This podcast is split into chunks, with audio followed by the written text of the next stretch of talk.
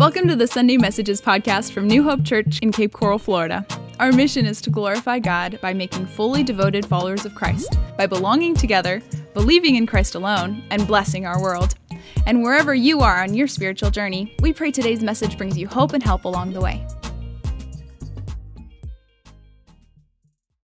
Amen, amen. Well, I've enjoyed that uh, little bumper video, we call it, but it was the last time we're going to see it. We are finishing up our series in the book of First Thessalonians today, this weekend. It's been, it's been a wild ride. I, I look forward to Second Thessalonians, not right now. We have a fantastic series coming up in September to, to take us all the way through the fall until we get to Advent. I'll tell you more about that series later, but it's going to be really cool. I can't wait to dig in. But as we finish First Thessalonians, I was reading through through the very end, I almost think God saved well, I don't know if we could really say the best for last because that's not fair. I've been amazed myself how similar a little bitty brand new church in the city of Thessalonica 2,000 years ago, how similar their situation is, how similar the, the, the lessons they needed to learn, the, the things they needed to walk through back then are similar to what we're going through here, what we need to learn today. But as we get to the end, I, I almost want to say this is, well, it's not the best for last, and certainly the, um,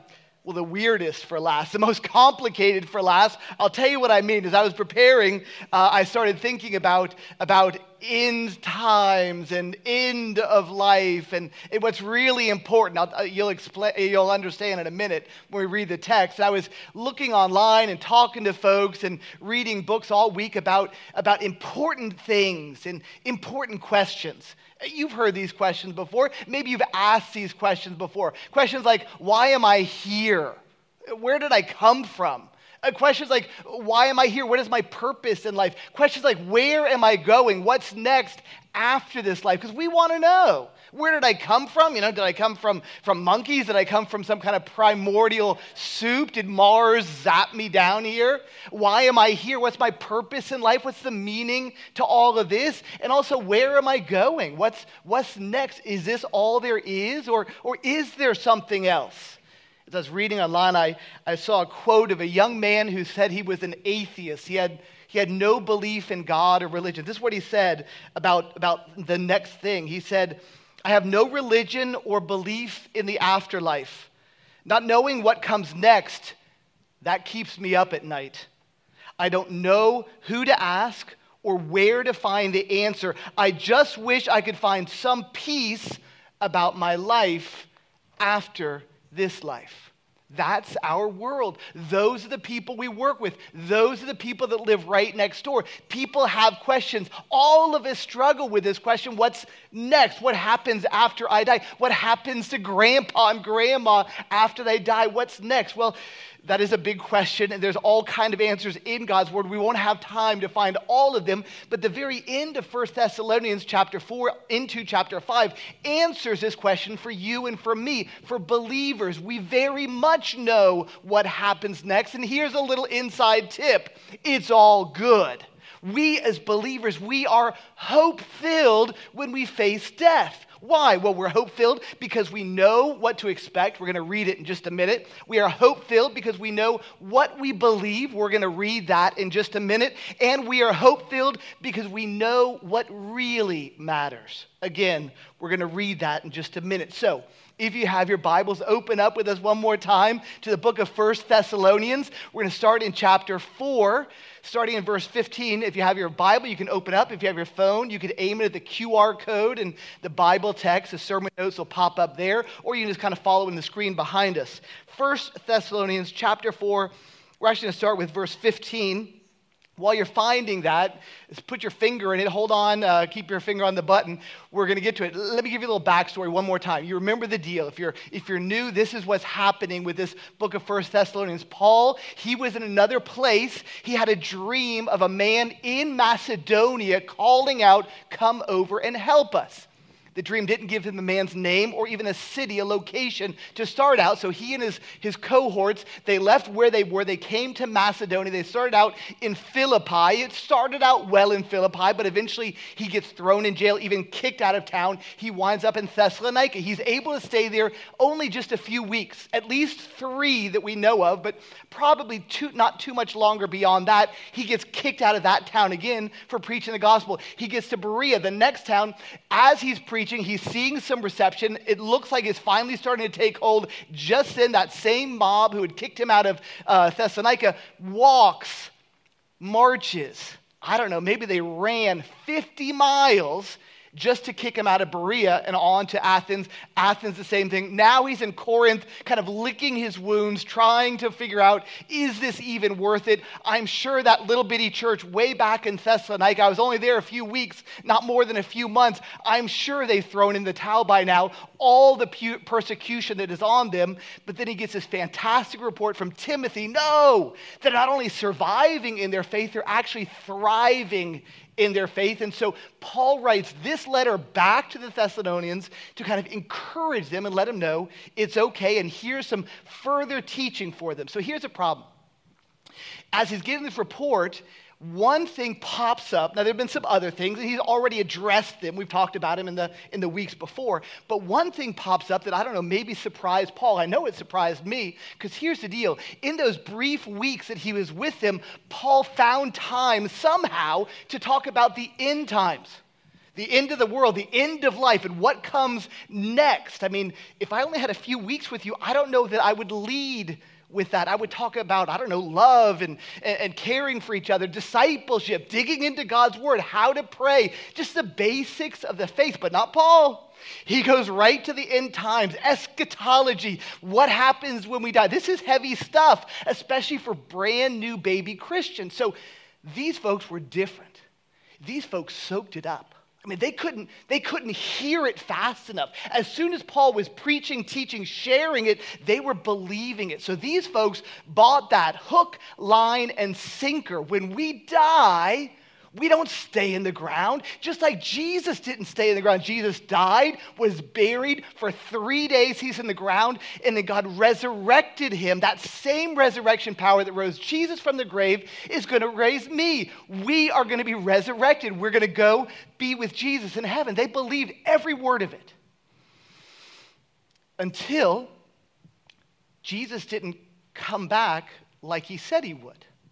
I mean, Paul, if you read Paul at all in the New Testament, you'll see this over and over again. Paul, in my opinion, he was very much of the, of the opinion that Jesus, when he would return to grab the saints, take them with him into heaven, it would be soon. You remember one of the last words from Jesus I go ahead of you to prepare a place for you so that where I am, there you might be also. But don't worry, I'm coming back to get you. He said that. And so Paul's preaching that. He's believing it. The Thessalonians are believing it. But suddenly, Uncle George dies. And Grandma, she passes away. And little bitty Mikey, he falls into the river and he drowns. Jesus hasn't come back yet. What happens to these folks? I thought no one was supposed to die. I thought Jesus was coming so soon that he would take us and none of us would see death anymore. Maybe, maybe grandpa wasn't a Christian? Maybe, maybe grandma, maybe she didn't really believe in her heart. Is that what's going on? So they're asking Paul these very hard questions, even to the point of saying, maybe, maybe Paul was wrong. Maybe even worse, maybe it was all a hoax to begin with. Maybe it was all a made up story and we're a bunch of suckers. Is that what's going on, Paul? And so, in response to that, Paul conjures up all the reassurance he can, and he writes this letter back, outlining what's going to happen, the facts, nothing but the facts, but also what that means for our faith today as we wait for this day. So, so that's the background. That's what we're about to read. 1 Thessalonians chapter 4, let's start with verse 15 and answer the question, and just look at the idea of, of why we're hope filled. We're hope filled because we know, based on God's word, we know what to expect. Verse 15 says this so, according to the Lord's word, we tell you that we who are still alive, who are left until the coming of the Lord, will certainly not precede, come before, those who have already fallen asleep. Who had fallen asleep? the ones, the believers who had already died. Verse 16, for the Lord himself will come down from heaven with number one, a loud command, number two, the voice of an archangel, and number three, the trumpet call of God, and the dead in Christ will rise first. After that, we who are still alive, you and me, and are left will be caught up together with them in the clouds, in the air, to meet the Lord of the air. Now let's hold on right there. Let's just talk about this. This is kind of the breakdown, the, the play by play, the step by step understanding, description of what's going to happen on that day. This is important for us to understand part of the confusion that came in because when, when Paul originally wrote this back to folks, it was purely to encourage them, to comfort them, to, to calm their fears, to kind of explain how it's happening. No, no, Uncle George and Grandma, they're not lost forever. It is all a part of God's plan. Don't worry, God knows what He's doing. That was the original purpose. The problem is, we in time started combining this story with other stories, like one from Jesus Himself in Matthew 24, one from John over in Revelation 19 and 20, over in Corinthians from Paul, again, something. And, and some of these stories sound similar, but they're not quite the same. And because of that, it caused confusion, it caused discord, it caused even division and arguments inside the church. So let's see if we can pull this apart. Number one, this story is about a couple things the resurrection of the dead, but also what's called the rapture. Now, I'll explain that word in just a minute, but it's the snatching up, the calling up of those who still believe. The other event that is depicted in the Bible, for instance, in Revelation 19 20, is the, the final judgment, the second coming of Christ, where Jesus comes all the way down to earth and he defeats the enemy. That's, that's another event, very similar, and some of the wording sounds the same, so it is confusing for some of us. So let me try to pull it apart. This story that we're going to read here is very much an idea that God is calling his people to him. In fact, the Bible says he doesn't even come all the way to earth, he stops in the air. We'll explain that in just a minute and calls us up to him in the second coming, Jesus comes all the way down to earth because he is going to engage the enemy and destroy the enemy. In this story, we're going to read that it comes in the twinkling of an eye when no one is expecting it. The second coming, that, that coming where he comes to defeat the enemy, the evil one, there are all kinds of signs, chapters full of signs that we will see. We will know it is almost here. This is very different. It depends on on our understanding of that, that what the Bible calls the tribulation, that period of difficult time that happens before, before God rules and God takes over. And, and, and this is all a very complicated part of it. But one thing, this is what we need to know about this. Right here in the Bible, it says this. In fact, let me, let me show you in chapter 5, verse 2, it says this. Now, brothers and sisters, about times and dates, we do not need to write you, for you know very well the day of the Lord will come. How? Like a thief in the night. While people are saying peace and safety, destruction will come on them suddenly as labor pains on a pregnant woman, and they will not escape. We need to know that this is imminent. It could come at any time. There are no signs we need to be watching for for this event. It comes in the in the blink of an eye. Uh, verse 17, we just read it again. After that, we who are still alive and are left will be caught up. That word caught up means snatched up plucked up again in the twinkling of an eye without anyone knowing what's coming. Second of all, we need to understand that Jesus is coming personally. Did you hear what it said? Jesus said, I am coming for you. This is huge. This is so important. Jesus, he's, it's not like he's been up in heaven for 2,000 years. He's kind of gotten into things up there. He's super busy up there. It's a long time since he was down with us. He doesn't quite have time. He'll send an angel or, or maybe a whole army of angels to grab us and bring us back home. No reason for him to come himself. No. Jesus himself comes. Do you remember one of the last things he said? We just said it. Don't worry, I'm going ahead to prepare a place for you so that where I am, you may be also. But don't worry, I'm coming back to get you. This is Jesus keeping his promise. He promised to come back, he's coming back. And then he also said, uh, when he comes, uh, he, Jesus said, I, I wouldn't miss this moment for all the world. He'd been waiting 2,000 years up to this point, and we don't know when that day will come, but all of those years to come back. Uh, what is one of the words that God calls the church? The bride of Christ. Men, Imagine you were waiting 2,000 years for your bride. I'll bet you'd be ready to go on that day. You'd be on the balls of your feet the moment the Father says, Go, Jesus is coming to get his bride because he loves you and he loves me. And we also need to understand that when he comes, it's going to be very clear. There's, there's a command, there's a voice of an angel, there's a trumpet. The command is a same word as, as a military command. Many of you uh, fighting men and women that served in the military, you know exactly what this sounds like. When, when an officer gives you a command, that is not a request. You don't talk about it. You don't debate the, the merits of his or her idea and your idea and, and which way it should go. When the command comes, you respond immediately. Slowed response Delayed response is disobedience. You respond. This is how it is. That voice of an angel is that picture of authority. The angel, angelos, the messenger of God, he's coming speaking the words of God. And then that trumpet sound over and over again in the Bible, especially in the Old Testament, we hear the trumpet. The trumpet's so important. Again, you military folks, you would know how important communications are on the battlefield. Comms are crucial, possibly the most important tool you have on the battlefield. It is a matter of life and death, death if you can communicate well with your troops. Stop, proceed, pull back, flank. It could be life and death for the fighting men and women out in front if they don't hear a clear call clear communication. This is going to be very clear. That trumpet is, is loud, it is clear, it is sharp, it is piercing, it is unmistakable. If this day comes in the middle of worship, and that trumpet call comes in the middle of worship, you are not going to turn to your neighbor and say, Did you hear something? You're going to know because of the command of Christ. Think about that command for a minute. That word from Jesus that that sets in motion this incredible, almost otherworldly experience. What in the world do you think he's gonna, what in the world do you think he's gonna say? I mean, what word, what word is enough to call every believer on earth into the air to be with him, announcing the great plucking up, the snatching away, the rapture of the believers? What word will he say, come? Will he say now? Will he say, finally? Will he say, let's go? Will he say, come home? The problem for many of us is we have become so attached to this place. We call it home, wrongly so.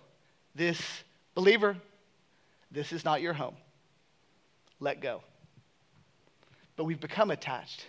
And so, the powerful name of Jesus, the powerful name that when he was in the middle of the storm, he used two words be still. In this storm that was threatening to kill the disciples, the Bible says two words were put together that had never been put together in the Bible. A great stillness uh, happened when God said that, when Jesus said those words, or when Jesus called to Lazarus, Lazarus, come out. With his voice, that happened.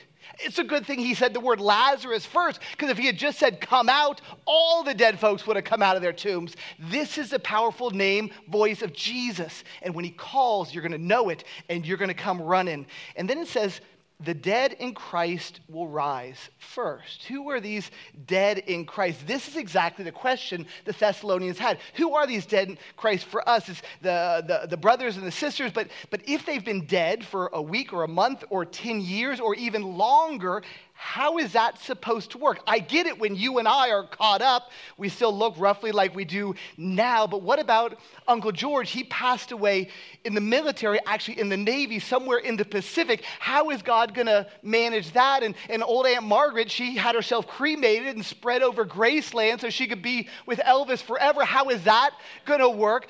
God has a plan. Let me, let me jump you all the way to 1 Corinthians same writer, Paul, now answering this question to the church in Corinth that he's talking about here in Thessalonica. He says this But someone will ask, How are the dead raised?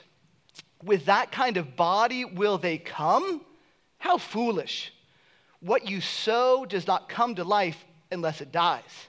When you sow, you do not plant the whole body that will be just one seed, perhaps of wheat or something else. So will it be on the resurrection of the dead. The body that is sown is perishable, it is raised imperishable. It is sown a natural body, it is raised a spiritual body. Listen, I tell you a mystery. We will not all sleep, but we will all be changed. By the way, that's the new motto of our freshly renovated nursery in the back. We will not all. 52. In a flash, in the twinkling of an eye, at the last trumpet, for the trumpet will sound, the dead will be raised imperishable, and we will all be changed. As good looking as you are right now, it's going to be even better. As good looking as your 21 year old body was, it's going to be even better. As, as powerful as you once were in your life here on this earth, which is not your home, it's going to be even better because the imperishable, perishable, the spiritual is way better than the perishable and the fleshly. God is going to catch us up and bring us there. This idea of catching up is also important for you and for me because, Lord willing, He is coming while we are still here. It means to snatch up, to, to pull up, to, to, to take unaware. Uh, some folks argue with the the whole idea of the rapture because the word rapture is not in the Bible. It certainly is. It's right here. The Greek word for snatch up, grab up is harpazo. We are being harpazoed on that day. You may remember that we've said many times the New Testament was written in Greek. That's where we get the word harpazo, that's a Greek word. Old Testament was written in Hebrew. Well, the first time the Bible was ever translated into another language, it wasn't, it wasn't English or, or, or German or, or Spanish. It was actually translated into Latin. Right here, this word harpazo is the Latin word rapere where we get our English word rapture, rapere rapture. That is the word. It is right here in the Bible. It means to snatch up unaware, to, to capture, to, to pull away in the twinkling of an eye. Now, it says something else very important and very interesting here. It says when Jesus does this snatching up, that we're going to meet him, not in heaven. The Bible clearly doesn't say, and I'll be waiting for you. I got the table set. We got all the silverware out. We got, we got the fancy silverware even. We're, we're ready for you. We got a big banquet, a big party. I'll be waiting in the foyer. Y'all come and we'll get this party started. That's not what he says. Jesus, I'm going to snatch you up, grab you, rapere you, uh, uh, harpazo you, pull you up, and I'm going to meet you in the air. Why? Is he, is, is he trying to meet us halfway? Make sure we don't get lost all the way to heaven. It's kind of far away. Maybe he wants to make sure we all come together. Is that, is that why? Why didn't Jesus just come all the way down to earth and grab us here and then go up with us? Why does he meet us in the air? You Bible scholars, you might remember this. Over in the book of Ephesians, we understand that there is someone called the ruler of the air. Anyone remember who that guy is? The evil one, Satan the devil. The Bible in Ephesians chapter 2, uh, Ephesians 2 2 calls the enemy, the, the, the, the, enemy of your soul, of my soul, the, the ruler of the air. So, what is Jesus saying here? In my opinion, I believe Jesus is coming down and he's purposely stopping right there. He is rolling up on Satan right on his front yard. He's saying, This is where I'm going to meet my people. I want everyone to know, and he's going to rattle those keys the keys to death and hell. I have the victory. Folks, y'all meet me right here. We're going to have a picnic right on his front yard. And before we go to heaven, he might send us on ahead. I bet he's going to do some donuts right in the grass because he is in control. The devil has lost, and he doesn't want him to miss that teachable moment I believe God wants everyone to know that Jesus has defeated death and hell and the enemy. For, number two, we have this hope filled life because we know not only what is coming, but we also know, know what we believe. Look at verses 13 and 14. Brothers and sisters, we do not want you to be uninformed about those who sleep in death, so that you do not grieve like the rest of mankind who have no hope. For we believe that Jesus died and he rose again. And so we believe that God will bring with Jesus those who have fallen asleep in him. So, not only do we, do we understand we have this hope because we understand what's going to happen, God was good enough to give us the steps so we understand. Some of us really like to know what the steps are. It assures us, it comforts us. Thank you, God, for doing that. But He also wants us to understand we are hope filled because of what we believe. He says, I don't want you to grieve. Now let's take a break there. Read the whole sentence. Did God say we're not supposed to be sad when people we love die? Is that what God's saying? Do not grieve when grandma passed away. Do not grieve at the death of a child. No, That's not what God is saying. He is not saying, suck it up, uh, have more faith, pray harder. If you shed a tear, it shows that you're weak in your faith. That is not at all what God is saying. Here's the deal we, we humans, we, we understand death for the very first time when someone close to us dies when that icy hand of death lands on a loved one, that is the first time we comprehend, we are confronted with the, the, the finality of that, that, that. That up to that point, it is only theoretical. Up to that point, it is only abstract. Up to that time, it is something that happens to other people. But when that happens, we are confronted with the finality of death. But in the middle of the pain and the separation, that, rea- that, that reality, that finality sets in, it shows us a new level of pain that we have never experienced before up to that point. But as believers, you and I have an opportunity. When the world outside of the family of God, when they're looking at you before, during, and even after that grief filled period of your life, the loss of someone you love, they should be able to say at the very end of that, that guy, that gal is different. They're not like me. They have something I don't have. And that's hope. We have hope. This is what God's word is teaching. Not that we can't grieve at the death of a loved one, but in our grieving, we are showing hope for what is to come. How do we get there? It says it right here in 13 and 14. It says, number one, do not be ignorant. This is your opportunity. I only have a few minutes to share out of this one passage. There are a number of passages in the New Testament that talk about this. It's now on you. Dig in, God says. Don't be ignorant. Read God's word. Study the scriptures. Ask questions. If you want to read even beyond the Bible, a great book, John Piper, a guy that a lot of us trust, he wrote a book called Come, Lord Jesus. Fantastic, specifically on this topic do not be ignorant, the Bible says. Second of it says we need to redefine our understanding of death.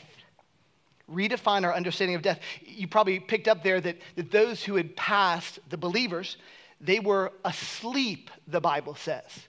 Obviously, they weren't asleep, they were dead. This is not just a euphemism, it is an accurate description of what is going on there. Now, let me, let me explain something here. When I talk about they were asleep, the, the Bible uses that word to describe that this is not death. Death is a finality. There's no nothing that comes after death uh, normally, but but for hum, for Christians there is. This is not some kind of new agey soul sleep. This is not some kind of uh, false theology uh, purgatory. This is not some idea of, of of just hanging out until God calls your name, because the Bible is very clear. It says over and over and over again when we are absent from the body in that very moment, we are present with the Lord. So there's no such thing as, as hanging out in some special waiting room before we get into heaven. There's no such thing as sleeping it off until God calls our name. No, immediately we are with Him. But to understand that the death that we as Christians understand it is not the end, but it is the beginning, it is a transition to that which is to come. And then finally, we need to understand the connection between between the gospel message that we have and what eternity looks like for the believer. For the Jew today, but even more so in those days, the tradition was this that every Jewish person would die two times. The first time is when your heart ceased to beat and you stopped breathing. That would be your first death. The second and final death would be when the very last person who knew your name, the very last person who could call out your name publicly would pass away. That was your second death. You remember the most often given command in the entire Old Testament? Zahor, remember is key to the people of God. Remembering all that God had done for them, obviously, but even remembering grandpa and, and grandma and great, great, great aunt, uncle, people that were part of their family, they would call out their names at celebrations. They would call out their names at birthday parties. They would call out their names when the family would get together. So they would never, that is how they would live on after their death. We don't depend on that. We don't depend on dreams. We don't depend on, on myths. We don't depend on, on, on, on memories. We depend on the gospel. Let me read it one more time. Right there, verse 14 says this For we believe that Jesus died and rose again. That is the gospel. And so we believe that God will bring with Jesus those who have fallen asleep. This is it. God proves his authority over death by raising Jesus, and then God promises that you and I will be with him in the end. And then, thirdly, we are hope filled as believers because not only do we understand, uh, you know, what, what the process is and what's, what's coming, but we also understand uh, why this all matters. Look at verse 18. Therefore, encourage one another with these words. And that's all that we've just read up to this point.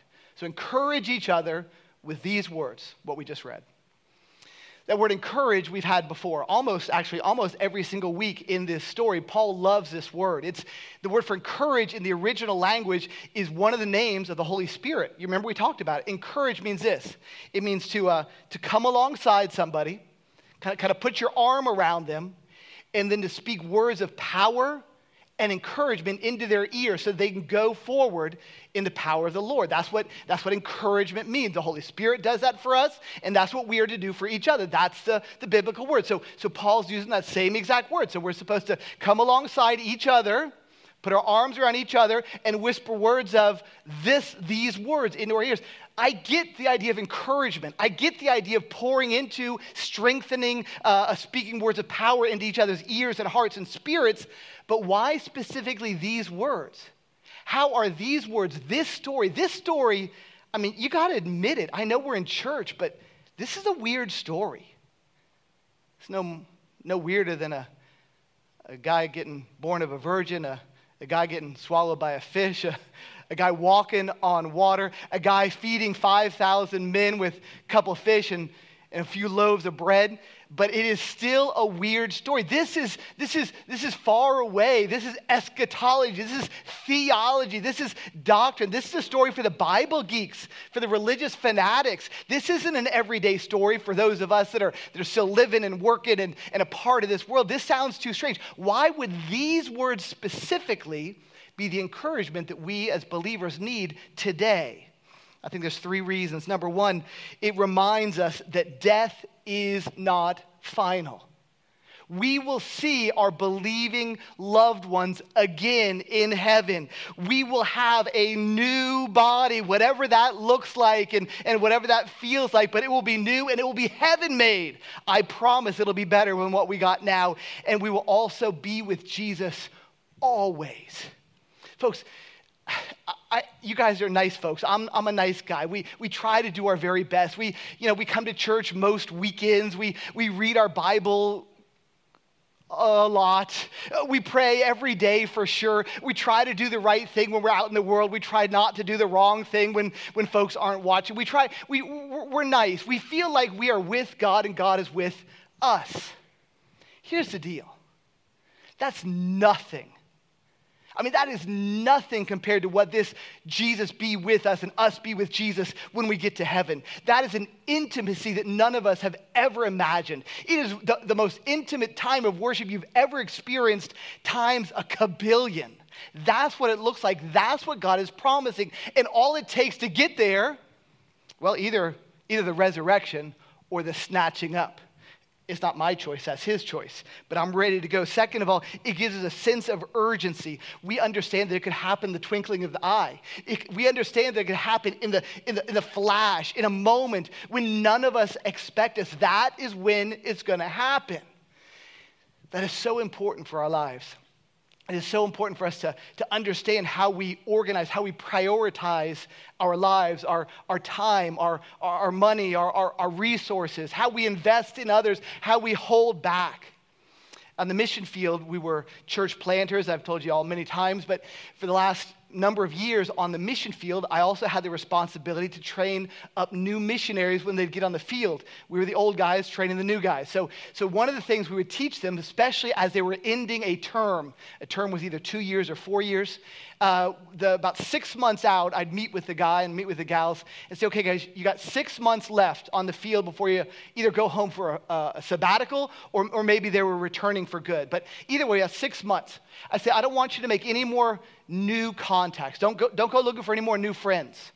I want you to take these six months and I want you to pour in to every relationship God's already given you. Every conversation counts. Every word that you say matters.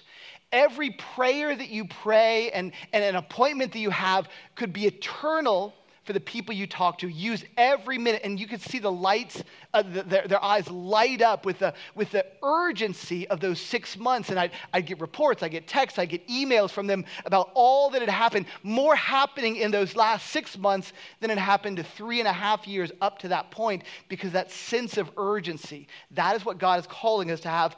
And then I, I also believe this gives us a sense of clarity.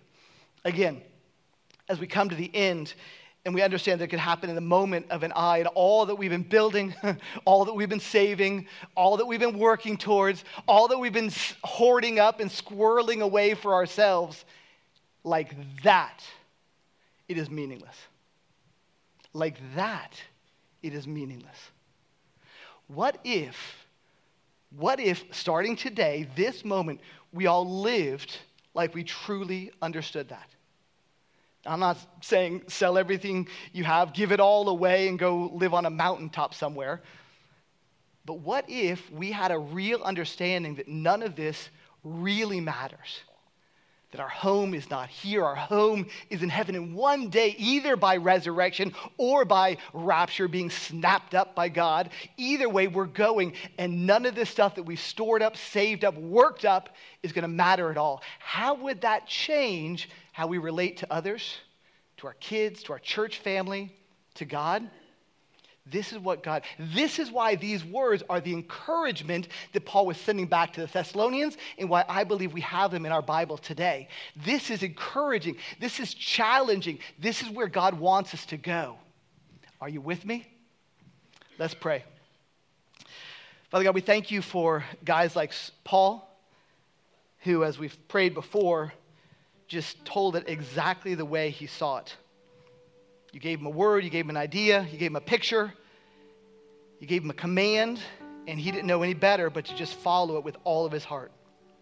God, I pray that you would make us more like Paul, obviously, more like Jesus, that we would understand what that looks like. God, that this city would be changed, Cape Coral would be changed like the city of Thessalonica was changed, because a small group of believers decided to live like Jesus. Thank you, Jesus. We love you. Amen. Thanks for joining us on today's podcast. We hope it's been an encouragement to you. You can find more free resources, learn about our church, and partner with us financially when you visit us online at newhopecapecoral.com. Also, if you have a question or a story to share, we'd love to hear from you drop us a line on the contact page, once again at newhopecapecoral.com. Finally, if this message was a blessing to you, would you take a moment to share that blessing with others? You can do that by subscribing on Spotify, Apple Podcasts, or wherever you listen, and by leaving a review to share your story with others. Thanks again for tuning in and for helping us share the hope of Jesus with the world he loves. We'll see you next time.